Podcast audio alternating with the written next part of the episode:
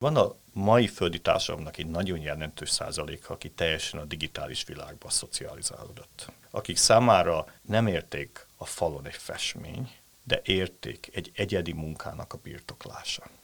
És ahogy a világ halad, különösen a Covid-dal, ez a tendencia még jobban erősödött.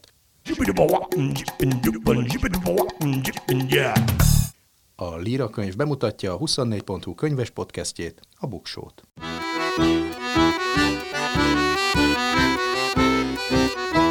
Ez itt a Buksó, a 24.hu podcast sorozata könyvekről, írókról, olvasókról és olvasásról. Én Nyári Krisztián vagyok. Írtam már könyveket, írtam cikkeket könyvekről, adtam ki mások könyveit, de elsősorban mégis olvasónak tartom magam. Azért indítottuk el ezt a sorozatot a 24.hu-val és a Líra könyv támogatásával, mert szeretnék kedvet csinálni jó könyvekhez. Nem csak szép irodalomról lesz szó, hanem mindenféle könyvről. Szórakoztatóról és tudományosról, verses kötetekről, de még szakácskönyvekről is. Minden részben beszélgetni fogok egy olyan emberrel, aki maga is könyvek között él és főállású olvasó. Akár azért, mert könyveket ír, akár azért, mert az olvasás a munkájának a része, akár pedig azért, mert egyszerűen örömét leli benne. Minden részben fogok ajánlani 10-10 könyvet. Ezek a listák teljesen szubjektívek lesznek. Olykor komolyak, máskor csak félkomolyak. Szóval lektori szalután, azaz üdvözlet az olvasónak.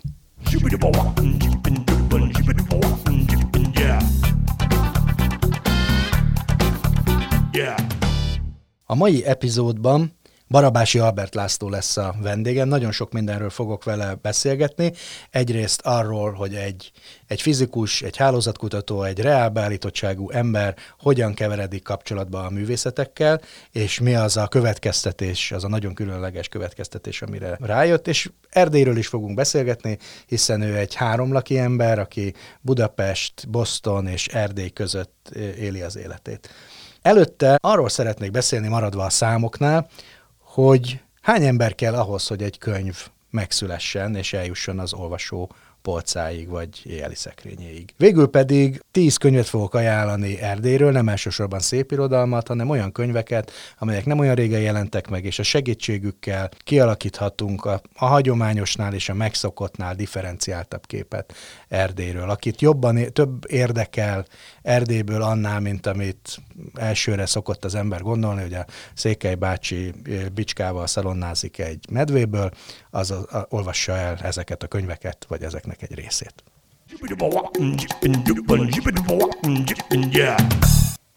Száz év magány. Számok a sorok között, érdekes adatok a könyvek világából. Gondolkodtak-e már azon, hogy az a könyv, amit a kezükben tartanak, az hány ember munkájának köszönhető? Én már gondolkodtam, azért, hogy elmesélhessem, hogy, hogy ez hogy is néz ki. Pontosabban nem is én, hanem a magvető kiadó igazgatója, Dávid Anna néhány évvel ezelőtt elkezdte módszeresen végigvenni, hogy egy könyv előállításához hány ember munkájára van szükség, és ez mennyire szerteágazó. Az biztos, hogy a sor végén, vagy hát attól függ, hogy honnan nézem, vagy a sor elején az olvasó van. Ő az, akinek a döntésétől függ, hogy az a jó sok ember, majd hogy pontosan mennyi ezt a végén elárulom, jól dolgozott-e. Vagy lehet, hogy jól dolgoztak, de ez nem fog kiderülni, hogyha az olvasó nem veszi meg a könyvet. Szóval menjünk kicsit az elejétől. Mondjuk például Gutenbergtől. Ugye Gutenberg volt az, aki kitalálta, hogy szőlőpréselése kódexet fog hamisítani. Igazából ez volt az ő kezdeti ambíciója, és azóta nagyon hasonlóan mennek a dolgok. Ez egy nagyon tradicionális iparág, hogy valaki, akinek vannak gondolatai, ezt leírja egy papírra, és úgy gondolja, hogy szeretné, hogyha ez eljutna minél több olvasóhoz. És van egy közvetítő, úgy hívják, hogy könyvkiadó, aki pedig ebben segít neki. A könyv az egy nagyon hagyományos termék, nagyon kevés olyan hordozó van, ami ennyire keveset változott volna az elmúlt 500 évben. Érdemes arra gondolni, hogy a telefonunk, amit a zsebünkben tartunk, mennyi idő alatt milyen sokat változott. Összesen lehet hasonlítani, nem hogy a hagyományos vonalas telefonnal, ami 30 évvel ezelőtt a nagymamám éjjeli szekrényén volt, hanem az első mobiltelefonokkal sem. Egy 20 évvel ezelőtti mobiltelefont mutatunk egy mai gyereknek, akkor nem biztos, hogy felismeri, hogy ez egy telefon. De hogyha egy 20 évvel ezelőtti könyvet, egy 100 évvel ezelőtti könyvet, vagy egy Gutenberg korabeli könyvet megmutatunk, pontosan felismeri. Nagyon keveset változott tehát ez a termék, és ezért az iparág maga is elég hagyományos. Kicsit olyan, mint a cipőfelső készítés, hogy ezt ugyanúgy megcsinálják, és az eredménye is nagyon hasonló. Előáll egy termék, amit el kell adni. De menjünk vissza oda, ahol elkezdtem, hogy hány ember is kell. Kik ezek a könyves emberek? Tehát legfontosabb akkor maradjunk ennél az olvasó, és a sor másik végén pedig a szerző, aki leírja ezeket a bizonyos gondolatokat. A kettő között van a kiadó, aki aztán eljutatja a nyomdába, majd a kereskedőhöz, kereskedőtől pedig valahogy el fog jutni majd az olvasóhoz, ugye. Szóval van az egyszeri szerző, elviszi a kéziratot a kiadóhoz. Kitalálkozik ezzel először. Van egy szerkesztő, aki a kezébe veszi, és az első döntést meghozza róla. Egyáltalán a profiljába vágja ez a kiadónak. Kell-e vele valamit tennünk? Aztán odaadja valakinek, aki elolvassa, vagy akár ő maga olvassa el. Régen minden kiadónál volt egy bizonyos lektor, akinek az volt a dolga, hogy a beérkező kéziratokat, amelyek az első ránézéses szűrőn már átmentek, elolvassa, és adjon egy lektori jelentés. Ma már nem nagyon van ilyen, szerkesztők végzik ezt a munkát, de nagyobb kiadóknál még mindig van. És végül pedig van egy kiadó vezető, aki vagy elfogadja a lektornak a javaslatát, vagy nem jó esetben újraolvassa, vagy ő maga is elolvassa a, a könyvet, és meghozza a döntést. Tehát eljutottunk a döntésig, de már három ember kezén keresztül ment ez a kézirat. Aztán, hogyha nem egy ö, magyar nyelvű kéziratról van szó, akkor persze ott is van még feladat, akik magyarrá tesznek egy külföldi könyvet, mondjuk. Egyrészt meg kell találni, hogy milyen külföldi könyv jelenjen meg magyarul. Erre vannak különböző, úgy hívják scoutok, akik keresik a jó külföldi könyveket, és szólnak a magyar kiadóknak, hogy megjelent egy, talán titeket érdekel. Vannak ügynökök, akik akik képviselnek külföldi könyvkiadókat, és ők közvetítenek a magyar meg a külföldi között. Ez is már kettő, és hát természetesen kell valaki, aki miután a kiadó eldöntötte, hogy kell neki ez a idegen nyelvű könyv, lefordítja, tehát van egy fordítónk is. Tehát akár magyar a kézirat, akár külföldi, három-három ember már biztos, hogy dolgozott vele, még addig a pillanatig, amíg el nem dől, hogy lesz-e a könyv a kéziratból. Aztán nézzük meg, hogy kik azok, akik végül könyvet csinálnak a kéziratból. Van egy szerkesztő, aki bizonyos értelemben a, a rendezője a folyamatoknak, és ő dönt nagyon sok kérdésben. Esetleg van egy kontrollszerkesztő, aki a könyv típusának, specialitásának megfelelően bizonyos rész információkat jobban ismer és jobban ért valamilyen munkafolyamathoz. Van egy korrektor, akinek nem kell máshoz értenie, mint a helyesíráshoz, meg a nyelvhelyességhez. Ő úgy olvassa el elképesztő gyorsasággal ezeket a kéziratokat, hogy magát a történetet nem is feltétlenül rekonstruálja, nagyon gyorsan olvas, és a legkisebb hibákat is észreveszi. A jó korrektor az nagyon nagy kincs. Akkor van egy műszaki vezető egy könyvkiadónál, aki megpróbálja kitalálni, hogy hogyan nézzen ki az a könyv. Ő veszi fel a kapcsolatot a grafikusokkal, a borító tervezővel, a tördelő szerkesztővel, most már megint mondtam legalább három olyan embert, aki biztos, hogy dolgozni fog a könyvvel. Hogyha van illusztráció, akkor van egy grafikus vagy egy fotós, ez nem feltétlenül szükséges, de magának a könyvnek az arculatát akkor is ki kell találnia valakinek.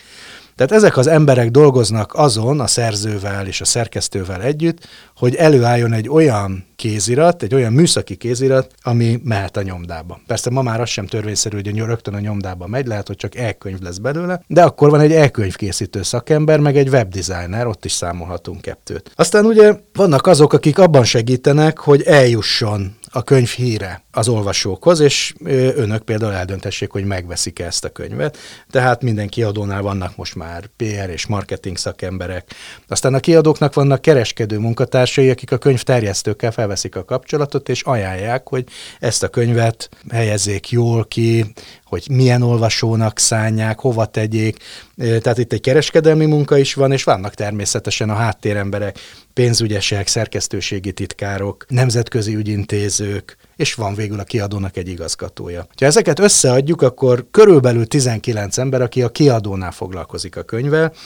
Ha több szerzős a mű, vagy további külső szakemberekre van szükség, akkor ez mondjuk kettő-három fővel több lehet, de az is lehet, hogy egybeesnek funkciók, és akkor pedig kevesebb, tehát ez a 19 nagyjából egy átlagos szám. Aztán a nyomdában szintén nagyon sokan dolgoznak. Van egy gyártás előkészítő folyamat, adatleadás, stúdió, imprimálás, ezek olyan nyomdai szak szakkifejezések, amelyek mind-mind egy-egy embert is jelölnek, aki a nyomdában dolgozik a könyvvel. A digitális fájlokkal most már külön szakemberek foglalkoznak. Van egy gépterem, ahol a maga a nyomtatás, a nyomdai előállítás történik, a nyomdászok. Ott dolgoznak, van egy kötészeti rész, amikor a hajtás, a fűzés és a kötés történik, ugye egy könyvet így állítanak elő, és akkor beszéljünk arról a végén, akik becsomagolják, akik szállítják, akik a logisztikában részt vesznek. Nyolc munkafázisban körülbelül 25 ember foglalkozik a nyomdában egy-egy könyvvel. Tehát, hogyha ezt összeadom, akkor körülbelül olyan 44-45 ember foglalkozott eddig a könyvünkkel. A kereskedelmi dolgozókat nagyon nehéz megbecsülni, vannak nagy és kiskereskedők, szállítók, raktárosok, kiszedők, akik a, a nagy raktárból leveszik a polcról a könyveket, és eljutatják az olvasóhoz, hogyha online kereskedelemről van szó, akkor mindenféle logisztikai szakemberek, postázók, online munkatársak, sofőrök, boltosok, boltvezetők, Szóval nagyjából 60 ember kezén megy át az a könyv, amit a kedves olvasó most olvas. Jó olvasást kívánok hozzá!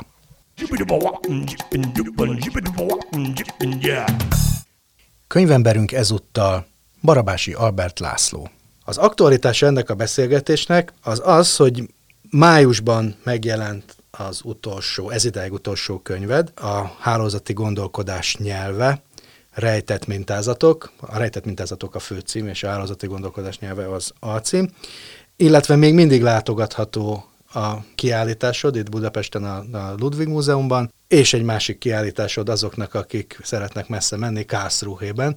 Ez a két kiállítás ugyanaz, ugye? Lényegében. Hát tartalmilag ugyanaz, de formailag nagyon-nagyon más. Tehát teljesen más élmény, és erről majd beszélhetünk, hogy miért. Az egész életművedben, akármivel foglalkozol a hálózattudományon belül, mindig előkerülnek a művészetek, de most ez a legerősebb, amikor egy kiállítás, meg egy könyv nagyon mélyen belemegy a művészetek természetébe. A Siker című könyvednél is körüljártat, hogy a művészeti siker, a tudományos és a sportsiker miben különbözik, és hogy lehet-e mérni például a művészeti sikert, de itt itt a művészet természetéről próbálsz valamit mondani, nyilvánvalóan egy teljesen más megközelítésben, mint ahogy ezt egy esztéta tenni. Lehet-e a művészetekről érvényesen beszél, beszélni a tudomány eszközeivel? Nem csak lehet, hanem kell. Tehát mondhatni azt, hogy a művészetekről igenis beszélnek tudományos nyelvvel, csak hogy az a nyelv általában a szociológiából, a humanisztika területekről jön, és nem annyira az exakt tudományokról. De óriási változás van az egész tudományos szemléletben. Például megjelent az egész komputációs szociológia, megjelent a komputációs humanisztika, amely igenis fölvállalta a világon azt, hogy egy irodalomtörténésznek nincsen meg az a kapacitás, hogy az egész irodalmat átnézze, keresvén a források közül azt a pici információt, amitől az ő dolgozata vagy a könyve izgalmas lesz, de ezt a számítógép meg tudja csinálni. Tehát, hogy valahol én úgy érzem, hogy ez a változás, ami az összes tudományt lassan, különösen az exotudományokat áthadotta, hogy a számítógépen segítségével sokszorozzuk meg a kapacitásunkat, az intellektuális, a keresési kapacitásunkat. Ez most már érkezik a humanisztika területére is, ez egyik utolsó bástya ennek a, a művészet, de mi azon vagyunk, hogy azt is bevegyük. Ez, ebben is igazad van, csak közben azt is látom, hogy a számodra a nagyon is reális világ a természet magyarázatához mindig fontos volt, hogy ilyen művészeti példákat is találjál. Uh-huh. Tehát, hogy az, te egy olyan ember vagy, aki, aki nem szereti, hogy a két világ között van egy ilyen határ, hanem, hanem szeretsz átnyúlni ezen a határon. Tehát azért itt nem csak arról van szó, hogy a művészetet hálózatelméleti vagy egyáltalán informatikai eszközök segítségével modellezni tudjuk, hanem hogy neked van szükséged, hogy a művészet számára is releváns dolgokat állítsál, vagy, vagy például az adatvizualizációt odáig vigyed, hogy az már a művészet szempontjából is értelmezhető legyen. És kétségtelen is, valahol úgy érzem, hogy én be vagyok ragadva ebben a klasszikus erdélyi intellektuál képben, amikor mi hittünk abban, hogy az egyetemet végzett embernek nem csak az a kötelezettsége, hogy a munkáját elvégezze, hanem hogy igenis aktív részekedjen abban a kulturális milliónak, amelyikben része van. És hát ugye ez az, ami egyedi Európában, ezért lehet az, hogy 40, 40 ezres Csíkszeredában lehet színház mert hogy megvannak ezek az igények, és hogy valahol igenis a mérnök és az orvos és a fizikus is elmegy színházban, és festményt vásárol, és így tovább. Míg például egy amerikai kontextusban egy 40, egy, egy, egy milliós városnak nincsen színháza. Tehát, hogy valahol Kelet-Európában, Erdélyben különösen, ahol valahol a magyar közösségen belül az intellektuál kategória volt valahol a magyarságnak egy bizonyos szintű megtartója, igenis felvett lábbal az, hogy ezt, ezt egy, egy egységként lehet és kell tekinteni. Hozzatartozik az is, hogy én egy, tényleg egy irodalommal, történelemmel, színházzal foglalkozó családból jövök. Édesanyám irodalmár, de aztán színházat rendezett az élete végén. Gyerekszínházat, édesapám történész, de regényeket is írt, meg mindenféle más dolgot. Tehát, hogy mondhatni azt, hogy nálunk a családban a humanist statisztika vonal az sokkal erősebb volt, mint az exakt vonal. Először biciklimérnöknek készültem, aztán később eh, akkor valahol a matematika, fizika felé orientáltam, de ugyanakkor szobrász szerettem volna lenni, akkor mégis fizikus lett belőlem. Tehát, hogy valahol ez a, ez a, ez, ez a kettőség mindig jelen volt. Eh, na most ezt ugye meg lehet úgy élni, hogy, eh, hogy mind a kettő kettőt úgy csináljuk, hogy egyikhez sem értünk. Én igazából egy olyan 20 éven keresztül felvállaltam azt, hogy teljesen elengedem a művészetet, mint szakmát, hanem csak mint egy szórakozásként tekintek rá, meg mint gyűjtő, és, és így tovább. És akkor az elmúlt néhány években felvállaltam az ellenkezőjét, az, hogy igenis, akkor felvállaljuk ezt sokkal tudatosabban a művészeti irányt. Ugye hát van egy elég nagyszabású kiállításod most, ami úgy is működik, ahogy egy kiállításnak kell, tehát van kurátor, vannak nézők, van katalógus, ilyen értelemben, hogyha az író az, akinek kiadják a könyvét és író-olvasó találkozókra jár, akkor te most egy képzőművész vagy? Hát ugye ez felmondod a leckémet a, a képletkönyvemből, hogy a közösség dönti el, hogy ki micsoda, és nem én magam. Tehát én, én hiába mondom magamról, hogyha író vagyok, hogyha az író nem úgy gondolják, hogy a közösség nem úgy gondolja, és így tovább. De én igenis úgy gondolom, hogy az én mondjatni, az én utazásom az egész az elmúlt 30 év, az mindig is három lábon állt. Az egyik, amitről legtöbben tudnak, az a tudományos tevékenység, az, amit legtöbben tudnak, hogy tudós vagyok, de legkevésbé olvassák azt. Legalábbis a nagy közönség nem látja a szakcikkeinket, mert hogy az egy olyan nyelven írott, ami csak is a tudományos közösség felé szól. Akkor amit leginkább láttak bennünk, azok az ismeretterjesztés a nagyobb közösségnek szóló könyvek, de emellett harmadik lábként mindig ott volt a vizualizáció, és ez egy rossz a vizualizáció, inkább ilyen adatművészetnek nevezném, ugyanis mindig az adatokkal és az egész művészeti gondolkodáson keresztül próbáltuk megérteni azt, hogy mik, hogy néznek ki ezek a rendszerek, amelyeket kutatunk. Fogalmazzak úgy, hogy mikor én a behálózvát, a, a képletet vagy a villanásokat írtam, én azokat az effektusokat, azokat a jelenségeket láttam, mert mi azokat megjelentettük. Csak sose volt ennek otthona. Tehát, hogy nem lehetett a könyvekbe betenni, mert a szerkesztők mindig eltanácsolták, hogy ne legyenek ábrák és grafikonok a könyvekben. És a tudományos párbeszédbe se volt igazából otthonuk. Tehát, hogy egy-egy munkát el lehetett egy-egy folyiratnak a címlapjára sütni, de legtöbbet nem tudtunk megmutatni. Lényegében a fióknak készültek, miért készültek? Azért, mert nekem meg volt részben az igényem, hogy ezeket lássam. Más részből pedig az időmnek, a, a szabadidőnek nagy részét galériákban, múzeumokban töltöttem. Másrésztről pedig, mikor egyetemi tanár lettem, akkor felvettem a művészetnek az egész, az, az egyetememnek a művészeti kurzusait, tehát hogy végig tanultam pont akkor, amikor házatok jöttek. És ez így össze, összejött, és ez megszedett egy olyan igényként, hogy ne csak grafikonokat csináljuk, hanem tényleg jelenítsük meg azt a világot, amelyikben élünk, amelyikben gondolkodunk, amelyet kutatunk. És most először, lényegében tavaly itt Magyarországon adódott meg a lehetősége, hogy ez az anyag együtt jelenjen meg.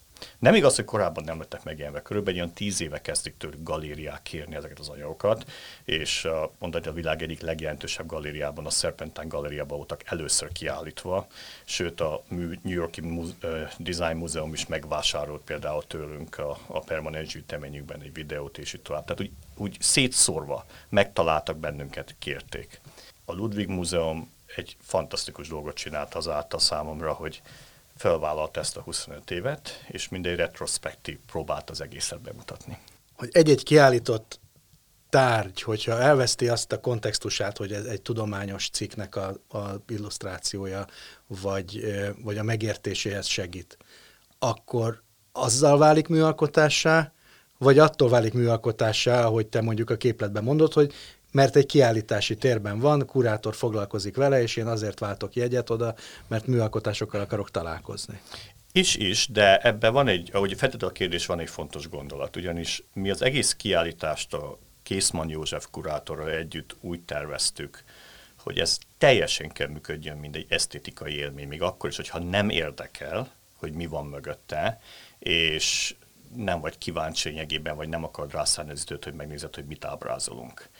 És szerintem ezt a József el is érte, tehát én úgy gondolom, hogy nagyon sokan, akik például az Instagramra felrakják a mi ábráinkat, egyáltalán nem próbálják a tartalmat mögötte jelezni, hogy mi van ábrázolva, hanem kimondtan a vizuális élményt ragadják meg, és azt próbálják lényegében megosztani a barátaikkal. És ezért az a szépség ennek a kiállításnak, amit tényleg a, a kurátor nagyon sikeresen elért, hogy egyszerre két szinten működik. Működik úgy, mint egy esztétikai élmény, ami lényegében el van választva a tartalomtól, de a kíváncsiak, az intellektuálisan közelítők számára ott van a tartalom, és aki hajlandó ebbe belemerülni, akkor megnyílik egy teljesen más világ mögötte. Ezért lett a könyv címe, gondolom, rejtett mintázatok, mert hogy ez rejtve van, addig, amíg meg nem akarjuk fejteni. Engem az érdekelne, és még mindig a művészetek felől nézem persze, hogy az nem véletlen, hogy te ilyen ábrákat, ilyen vagy térbeli adatszobrokat készítesz, készítesz vagy készítetsz, amelyeknek van művészeti relevanciája is, mert hogy ezeket aztán te másként értelmezed. Tehát az intuíciónak a tudomány megértésében a műalkotások segítségével van szerepe, vagy ezt csak én látom bele? Van mindenképpen, és ezért nevezem ezt az egész folyamatot ilyen fordított appropriációnak, vagy reverse appropriation, de magyarul nincsen erre talán egy jó szót, ki kéne találjuk itt most együtt.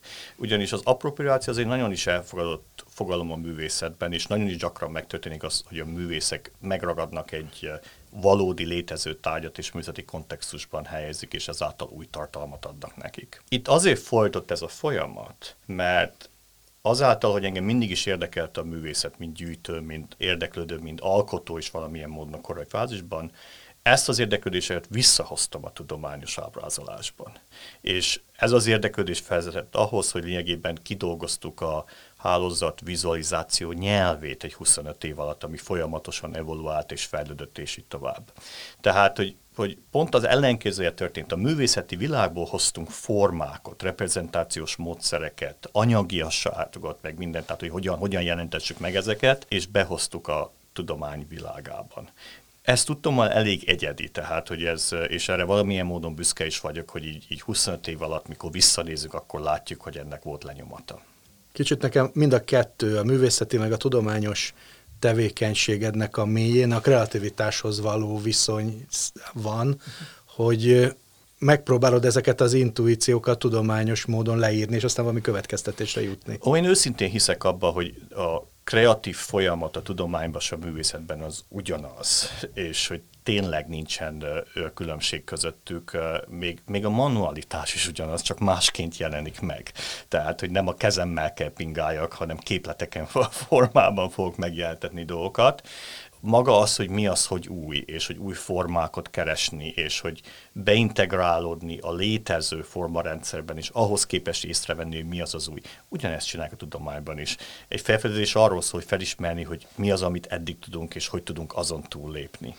Tehát, és még van egy esztétikai érzék is a tudományban. Tehát ez, ez, ez, ez a könyved, a tudomány tudománya, az lényegében erről is szól, hogyha ha jól értem. Pontosan, pontosan. És, és a tudomány tudományában pont azt csináljuk, mint a művészetben csináljuk egy paralel világban, hogy a tudományt próbáljuk megérteni az adatok szempontjából, mint hogy a Ludwig kiállításon keresztül például a művészetet próbáljuk megérteni az adatok szempontjából.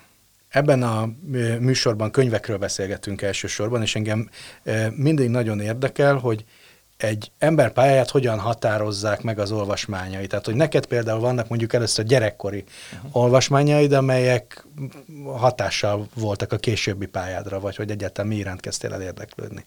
Ó, hogy ne, tehát ez, ez nagyon megmaradt bennem. Hát van egy néhány nagyon meghatározó olvasmányom, kezdve a leges-legelső regénytől, amit olvastam, aminek a szerzőjére sajnos nem emlékszem, de tudom, hogy Jugoszláviában történt és gyerekpartizánokról szólt. Tehát az nagyon megmaradt nekem, meg vizuálisan a kép, hogy hol voltam a házban, amikor ezt olvastam, mert ugye az egy élmény a gyerek számára, mm. hogy először életemben elolvastam egy regényt. Nem volt nagyon vaskos.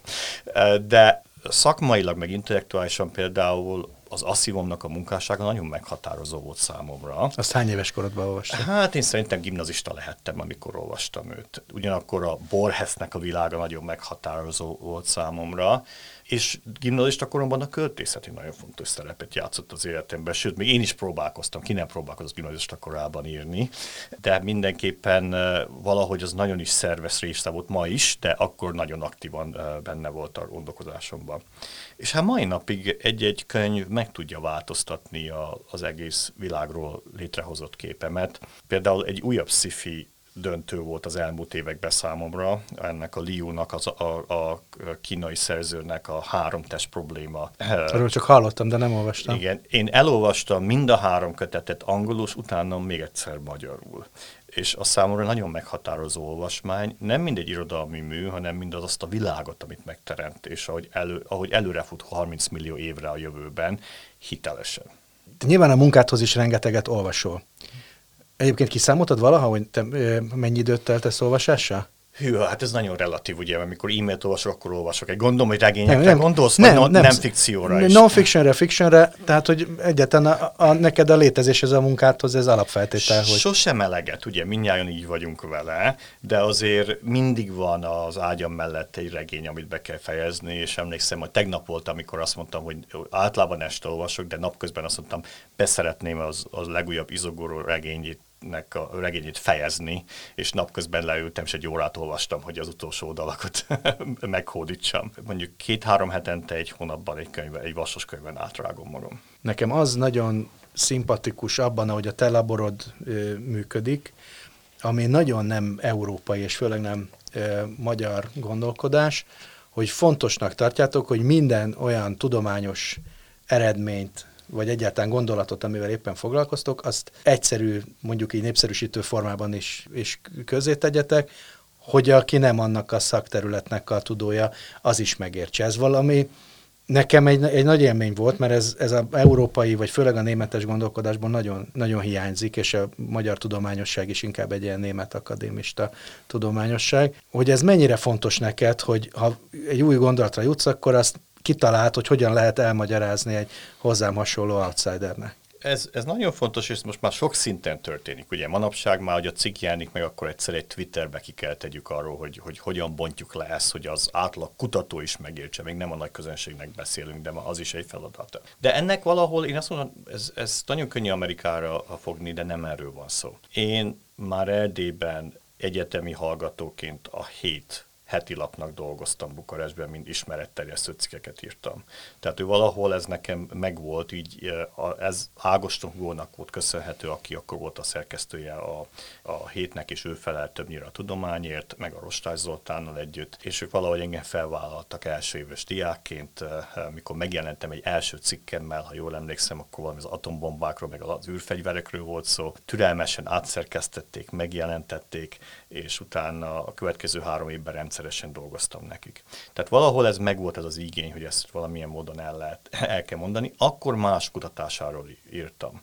Most akkor ez az, ez az isugoró volt az utolsó szépirodalmi élményed? Igen, igen, de most uh, azt, azt le is tettem tegnap vagy tegnap előtt, és most már a uh, Tompa Andrának a hazakönyvét olvasom, és, és sokáig próbáltam ezt, és ez még mindig működik, hogy, hogy egy magyar és egy angol, tehát így váltogatom a nyelvet, hogy mit olvasok. És Barabási Albert László a bele kóstolt a képzőművészetbe, van most két kiállítás, és releváns dolgokat ír a képzőművészetről. Bele fogsz kóstolni a szép irodalomba is?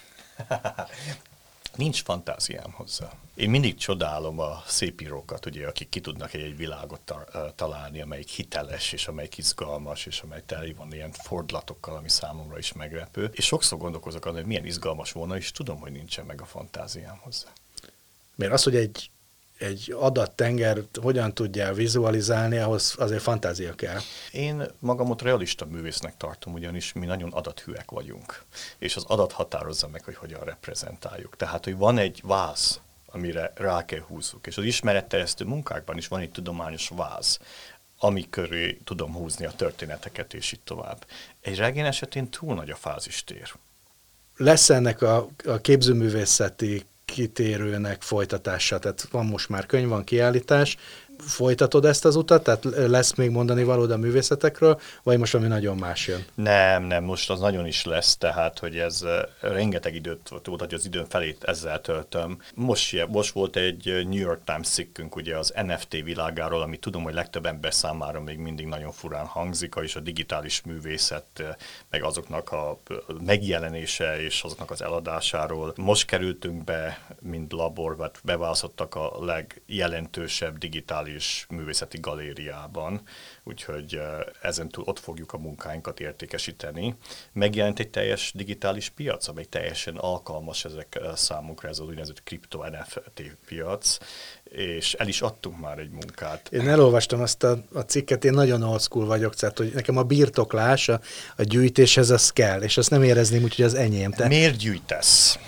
Hogy az enyém legyen. Na most érdekes, tehát Engem valóban miért valahogy. gyűjtünk általában? Az egyik az, hogy csak az enyém legyen, a másik az, hogy... Meg tudja meg, mutatni. Igen, meg tudja mutatni a barátaimnak. Harmadik, hogy ezáltal projektálok lényegben státuszt és ízlést. Ez mindig az az NFT-re. Az egyedül dolog, ami nem igaz, hogy nem tudom felakasztani a falamra. Hát igen, biztos, biztos igazad van, de még ezen a, a, a lelki részén még nem tettem túl magam. Gondol bele abba a világba, hogy mi nem értjük azt, talán a mi korosztályunk azt, hogy a legnagyobb ipar pillanatnyilag, a, mondjuk szórakoztató ipar az nem a film, hanem a játék. Messze meghaladja a filmipart, és hogy van a mai földi társadalomnak egy nagyon jelentős százalék, aki teljesen a digitális világba szocializálódott. Akik számára nem érték a falon egy festmény, de érték egy egyedi munkának a birtoklása. És ahogy a világ halad, különösen a Covid-dal, ez a tendencia még jobban erősödött. Ugye minnyáján megtanultuk, gyors tappaló voltunk, ahogy lehet a digitális világban létezni, dolgozni, szórakozni, és így tovább. Úgy gondoljuk, hogy visszamegyünk, de nem fogunk teljesen visszamenni oda. És ez a világ kopogtat most a művészet ajtaján, amelyik azt mondja, hogy van sok pénzünk, van igényünk művészetre, nincs igényünk fizikai tárgyakra, tárgyakra, de mindazt, amit mondtuk a gyűjtésről, hogy szeretném, hogy csak az enyém legyen, egyedi legyen, státuszt tudjak demonstrálni vele, ízlést tudjak jelezni a környezetem, meg tudja mutatni a barátaimnak, jobban igaz az NFT-re, mint a festményre, amelyik a faladon van. Mert a festmény, ami a faladon van, csak te látod, hogy akit behívsz, az NFT műket, amit gyűjtöttél, mindenki meg tudja nézni.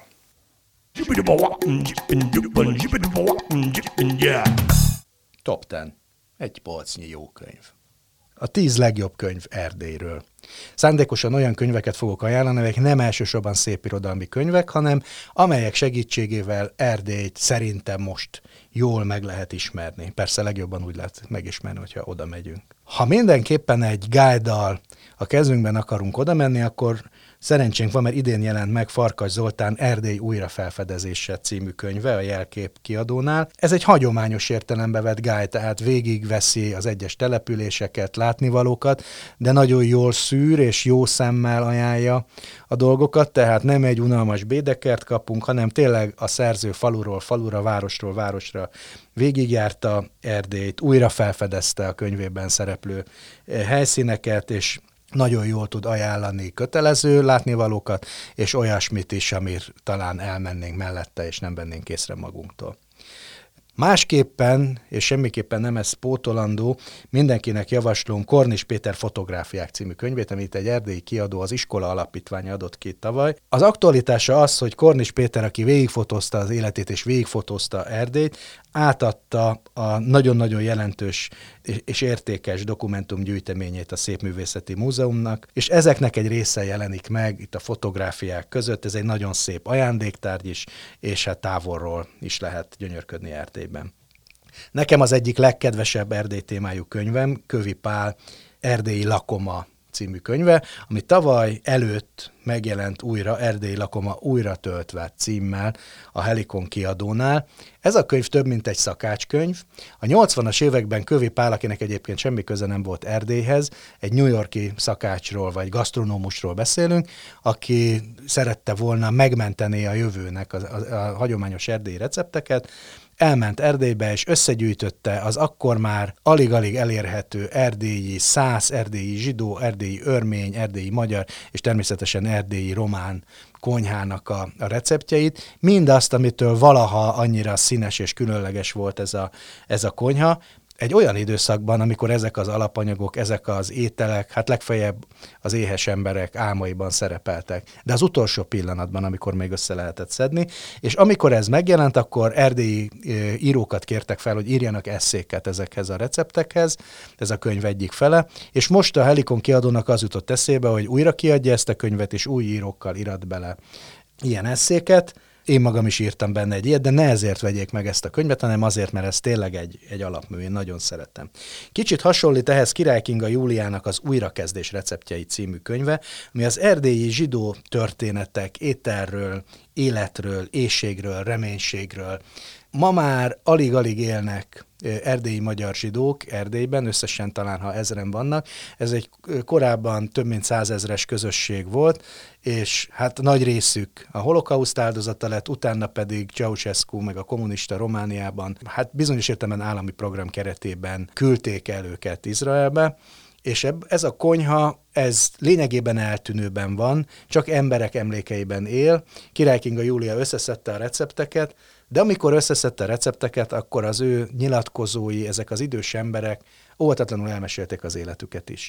És beleláttunk abból, hogy hogy élt ez a közösség eh, a háború előtt, hogyan élték túl a holokausztot, mit tettek akár a lágerekben, és milyen volt mondjuk kóser zsidó konyhát tartani Erdélyben a 60-as, 70-es években, amikor ehhez lényegében semmilyen feltétel nem volt adott, és egyébként meg nagyon finom és különleges ételeket is megismerünk ebből a könyvből. Nagyon nagy élmény volt nekem.